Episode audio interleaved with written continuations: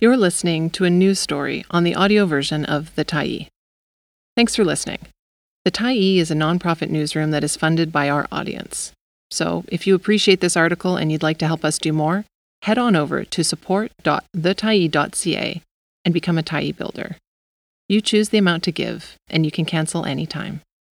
Still no answers in review of TELUS Health Clinic fees. By Andrew MacLeod, October 19, 2022. The province's Medical Services Commission is now acting on the findings from its review of fees charged at some TELUS owned medical clinics, says British Columbia Health Minister Adrian Dix. The results of the review are yet to be made public, and Dix told the Tyee there is little he can share at this point.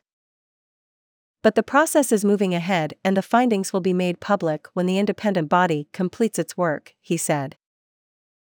They do a review, and then their job is to act on that review, he said, stressing the Medical Services Commission's independence.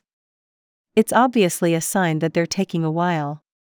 With representatives from the government, doctors of BC, and the public, the nine member Medical Services Commission manages the Medical Services Plan and is responsible to ensure some $2.5 billion is spent in accordance with the province's laws and regulations. BC Green Party leader and Cowichan Valley MLA Sonia Furstenau said people in the province deserve prompter answers. It's very surprising how long this is taking, she said. I would expect the minister to be concerned about that. Dix talks a lot about equitable access to healthcare, Furstenau said, but the role of corporations and privatized healthcare have grown under his watch. The Medical Services Commission began the TELUS review back in February at the request of the Health Ministry. TELUS bought clinics operating under the brands Medisys, Copeman Healthcare, and Horizon Occupational Health Solutions in 2018 as part of a $2.5 billion expansion into healthcare. The move was intended to differentiate it from telecommunications competitors and grow revenues. At least some of those clinics have charged annual fees for decades, falling into what has been called a legal gray area, and continued to do so after a previous MSC review. Earlier this year, potential patients were quoted fees of $4,600 for the first year, then $3,600 for each year after that for service at the clinics. Under the Medicare Protection Act, doctors who receive payments under the Public Medical Services Plan may not charge a patient directly for any service normally paid for through public insurance. A TELUS spokesperson didn't respond to requests for an update on the Medical Services Commission review, but the company has previously told the Tyee the annual fees are not for necessary services covered by MSP, but for services that the public system doesn't cover. Those services include an annual preventative health assessment and access to various health and wellness providers such as kinesiologists, physiotherapists, psychologists, mental health counselors, and dietitians. When Dix was in opposition and acting as health critic, he rejected that argument. People aren't paying for those services, and everyone knows it. You're paying for the right to see a family doctor. As minister, a role he has filled since the NDP formed the government in 2017, Dix has emphasized that the question is around billings and what patients are being charged for, not whether TELUS or other companies should be involved in the healthcare system.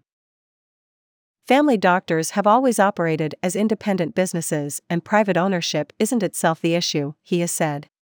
In the case of TELUS, he has argued it is a BC based company that has been integral to the province's pandemic response and immunization drive.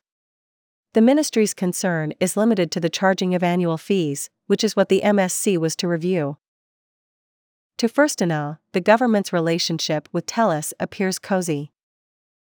She pointed out that in April, at a time when the MSC review was underway, the government appointed Julia Eleanor Dillabo to the board of the Provincial Health Services Authority.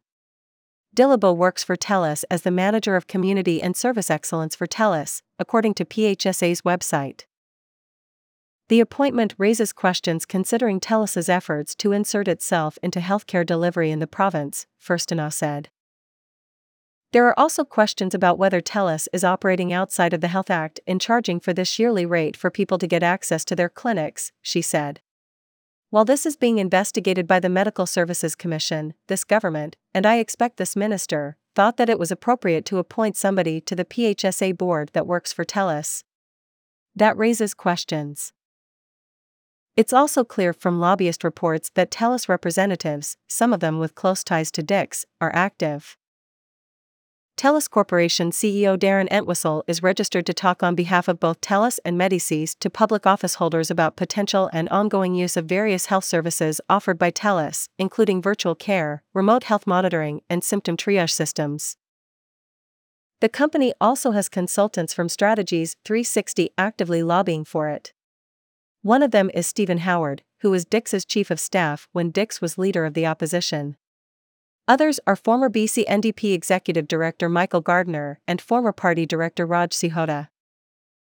With TELUS under MSC scrutiny, Furstenau said, it's important that Dix say what he thinks about the company's involvement in the province's healthcare system.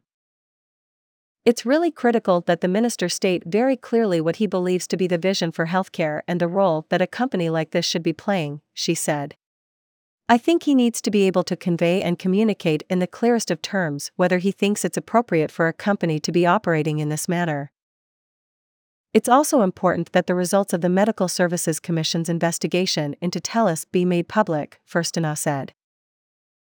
Every government right now at every level should be recognizing that they have a very serious responsibility to build public trust, and the way you build public trust is you are transparent and you are accountable, she said.